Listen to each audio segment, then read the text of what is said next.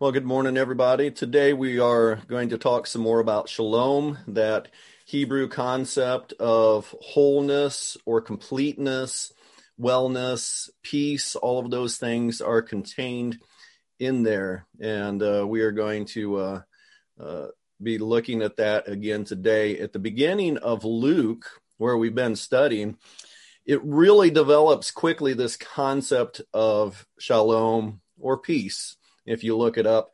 And I was going to skip past one of these concepts. The lesson we're looking at today was was one I just decided we'll we'll just move on to the next one. We don't want to overdo this concept of shalom. But man, this this passage has just grabbed me and I couldn't let it go. I, so I came back to it and um, I'm going to go ahead and uh, begin by asking us a question and I want us to think about this as we de- start to develop this theme that we have today about um, departing in peace or departing in shalom, departing from this life in shalom. We all have to die someday. Uh, so the the one of the things that came about, I think it was, I looked this up, the idea of a bucket list. We've always heard the term, I grew up here in the term, probably everybody has, um, if you've been around long enough, the idea of kicking the bucket. If you kick the bucket, that means you die, and it could be a, a, a computer might kick the bucket, or an animal might kick the bucket, and we someday people referencing this just in a very nonchalant way. Someday we all got to kick the bucket, right? So there was a movie that was developed, or well, I, it wasn't too long ago. I think it was 2012 or 2007. You know, sometime in the 2000s um, somebody developed uh, the concept of a bucket list. Things that you want to do before you die and that is just come on uh, so that everybody knows the concept of a bucket list. And i would ask you today just to think for a second about a bucket list. Have you ever thought about that concept of what it is you want to die be, what what you want to do before you die? What would make your bucket list now, as you grow older, that that bucket list kind of changes and develops, and uh, as you mature and go through life, things will change. But I think we all have something that we'd probably say we want to do before we die. Maybe somewhere we want to go before we die. Maybe something we want to have or to experience before we die. Um, maybe it's uh, jumping out of an airplane with a parachute on. Um, and maybe with the technology these days, some people might want to jump out of an airplane with a, a suit that flies, makes you fly. Uh, I remember when I was young, um, I used to I used to think about what I wanted to do and what I wanted to be. So I was I didn't think of it as something because when we're young, we don't think about dying very much, do we? We think we're indestructible. It's not until we hit about 40 that we really start thinking about, you know what? I'm getting older. I'm not guaranteed tomorrow. Um, but when we're young, we don't tend to think of things we want to do before we die, but that's a good thing to think about. Uh, but when I was young, one of the things uh, that I thought I wanted to do, um, number one, I, I wanted to uh, someday go skiing in the Alps. I wanted to snow ski in the Alps. Um, that hasn't happened yet. And you know what? Now my mind has changed. I'm really not that all excited about about doing that anymore but it's kind of neat for a bucket list, but it's been removed. I used to think at one point in time that I wanted to uh, to be a doctor and have my pilot's license and have have a, a beautiful cabin out in a remote lake and then just be able to live somewhere where I could go out into my um, airplane that was sitting on floats out in the lake, and I would be able to fly into the big city and make my big money as I went to to work and maybe did surgery as a doctor or something. You know, I had that I had those thoughts about what I wanted to do and where I wanted to live, and I just I just had that image in my mind. Well, that's changed too. I'm pretty content. Uh, not living in a cabin on the lake with the uh, airplane with floats in the back. My uh, Hyundai Sonata does me me well, so I'm content with it. But what is there anything on your bucket list?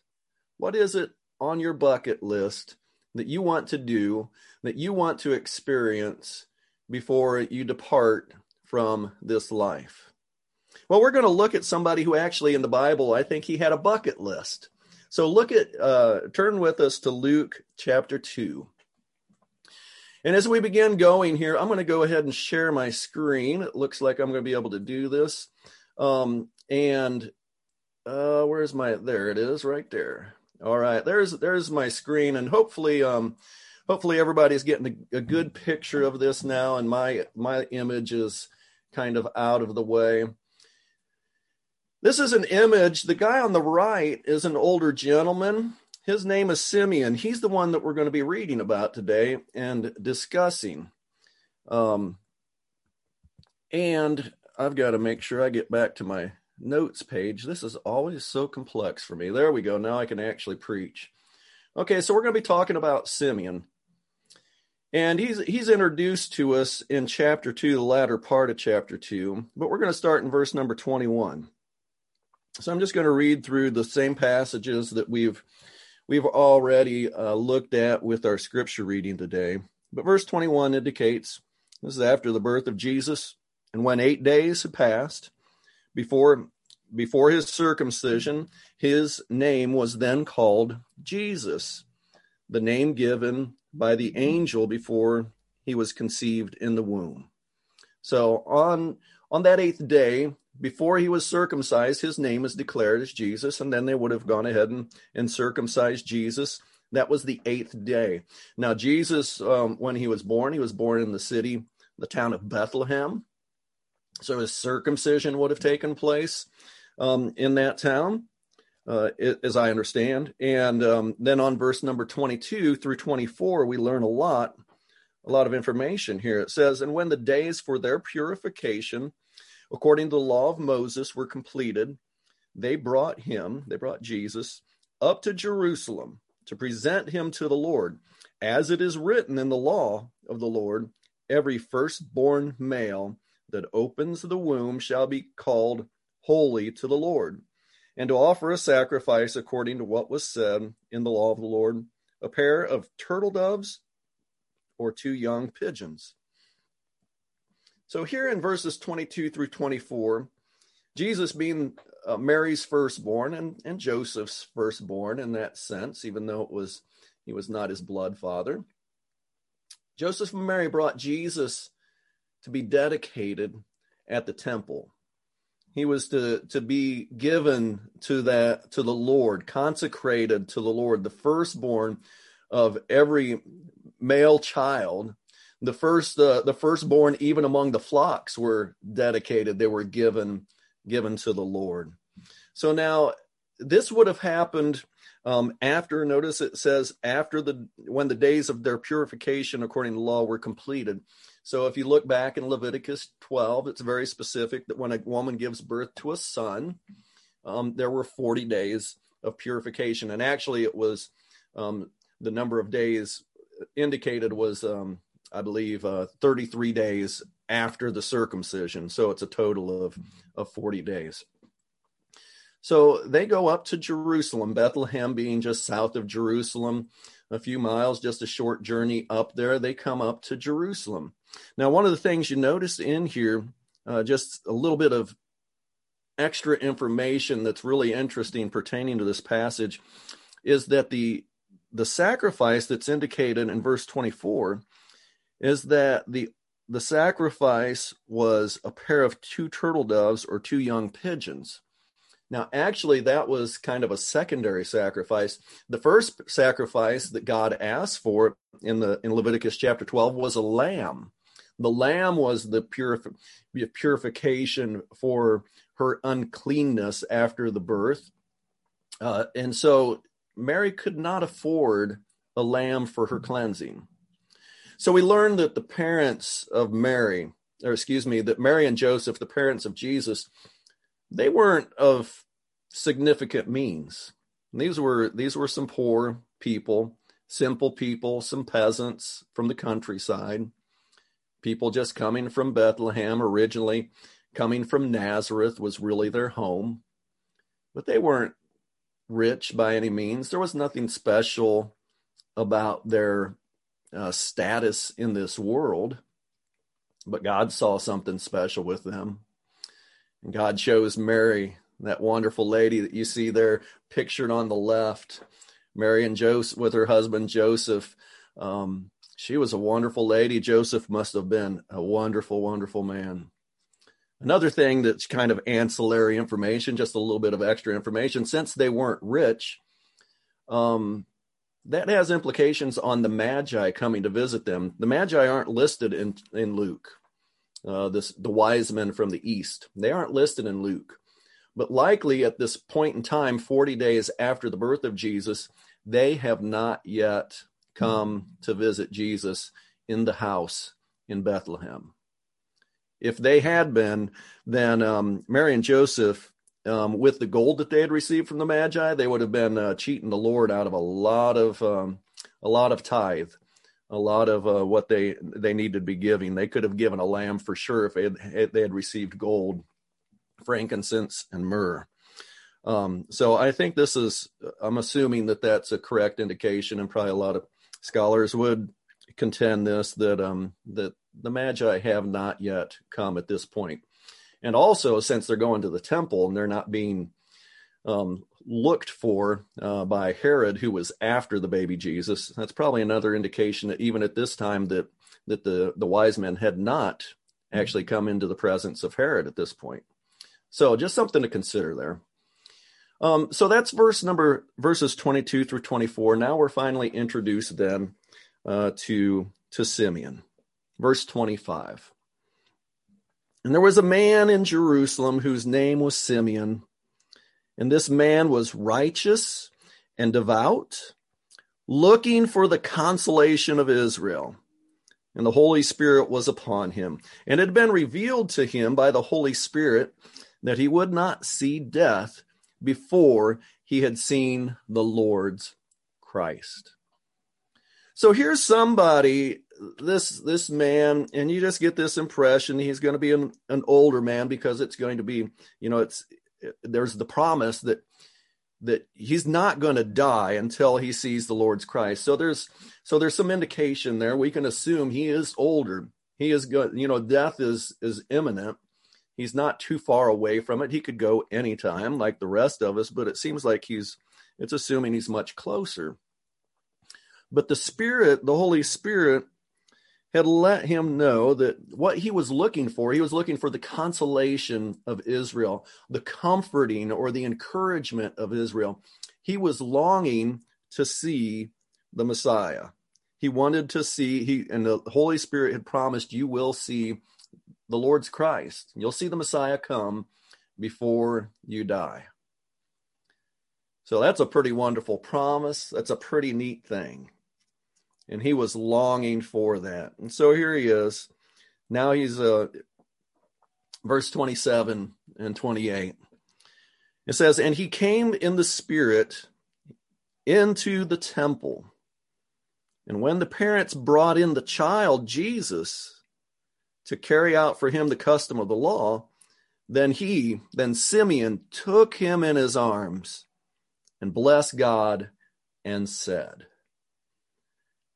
Now, doesn't this just grab you? There was, here, here is Simeon. He's been promised you're going to get to see the Messiah. Now the Spirit has arranged for him to go into the temple and to be there, and somehow he knows the, the baby who is the Messiah and he takes him into his arms. And in that wonderful picture that that you have, there is Messiah. You know, it's it's the picture of Simeon holding this this baby who's just over a month old, and he is looking up to to God. He is giving thanks, and we're going to learn what he says here in these coming verses. And so we look at verse number twenty nine. It reads, Now, Lord, Simeon speaking here.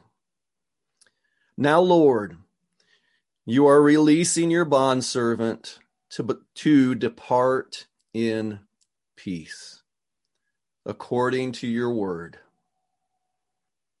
This is just a neat, uh, you know, Simeon is blessed. Um, well, Simeon, uh, read my notes here. Simeon blessed his master this this as you look at the word Lord, we see it all through the through the Bible. This idea of Lord. This is a specific word that really means more master. It's a little bit different than a lot of terms for the word Lord. It's very specific to this idea of master and slave. Um, but this, he, he says, he blessed his master for keeping his word and allowing him, the slave, to depart in peace, to die in shalom. We know what this reference is that you're going to, you have allowed me to depart in peace now. You're releasing me to die in peace, to die in shalom. Then, and remember this idea of what we're talking about here, the, to be able to die in wholeness and completeness, to die in peace. Whole and complete with God. His life has been, you, you know, it's just fulfilled. It's whole. And he is at peace with God. He is whole with God. God has promised him something and fulfilled it. He's, his bucket list had just this one item on it, and it has been completed. And that bucket list was to see Jesus. What, what a neat and wonderful thought.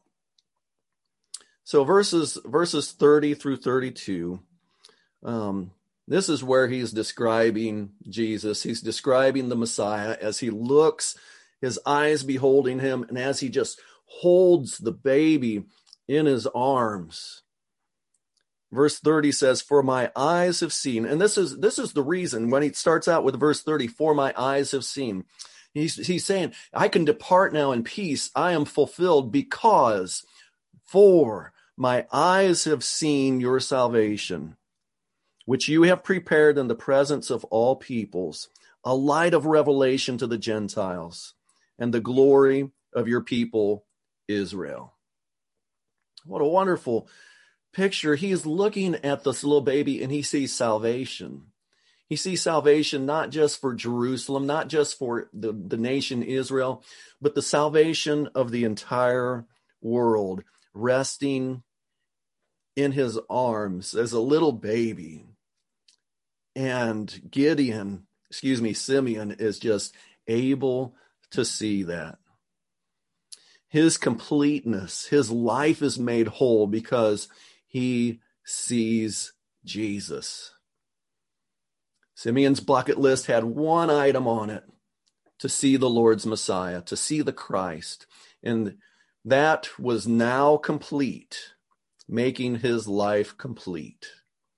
He had found the way of shalom and was ready to die. One thing on his bucket list to see Jesus. And it's interesting to uh, to consider now in that in that picture. I haven't mentioned this elderly lady that's kind of in the picture middle of my picture. It's just four four older, four adults and the baby Jesus. The woman, definitely an elderly lady, over she is 80 years old, 84 years old. And she comes up, and we're going to read about her next. She is another one that, and the word peace is not mentioned with her in this passage, but I just have to mention her because it seems like she is another one. It's just a recipient of God's glory, God's wholeness, his completeness reaching down to her and making her life complete. Verse 36 And there was a prophetess, Anna, the daughter of Phanuel of the tribe of Asher. She was advanced in years and had lived with her husband seven years after her marriage, and then and then as a widow to the age of 84. So she was married for just seven years before her husband died, and then she remained a widow to 84. Listen at the end of verse 37. She never left the temple, serving night and day with fastings and prayers at that very moment. So, so hear that, that very hour, that very moment, that very time, she is come, you know, and it's that connects it with that thought connects it with just uh, what had happened with Simeon and I do get this picture just like as the, I get the image that as Simeon's holding her up, holding up the baby and, and just blessing God, she's right in the wings, ready to come up, and she joins in. Verse 38 At that very moment, she came up and began giving thanks to God and continued to speak of him to all who were looking for the redemption of Jerusalem. So there was another lady there, this wonderful lady, another beautiful servant of God, a slave to the Lord God, serving him night and day. And her bucket list was complete that day, too, I'm sure. Their lives, Simeon and Anna, their lives were fulfilled and complete because they saw Jesus, the one that they knew was coming, the longed, the one that they longed to see, and they knew others were longing to see him.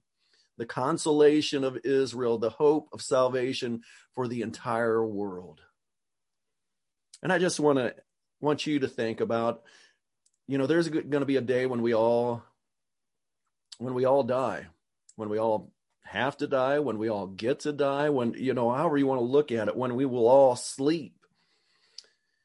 And how can you have shalom on that day, whether that day is tomorrow, whether that day is in a year, whether that that that day that you die is in a hundred years? I want you to consider the idea of completeness and wholeness that Jesus provides because he was the one last week we looked at when he was born before his birth and at his birth it was proclaimed he was going to show us the way of peace the way to wholeness.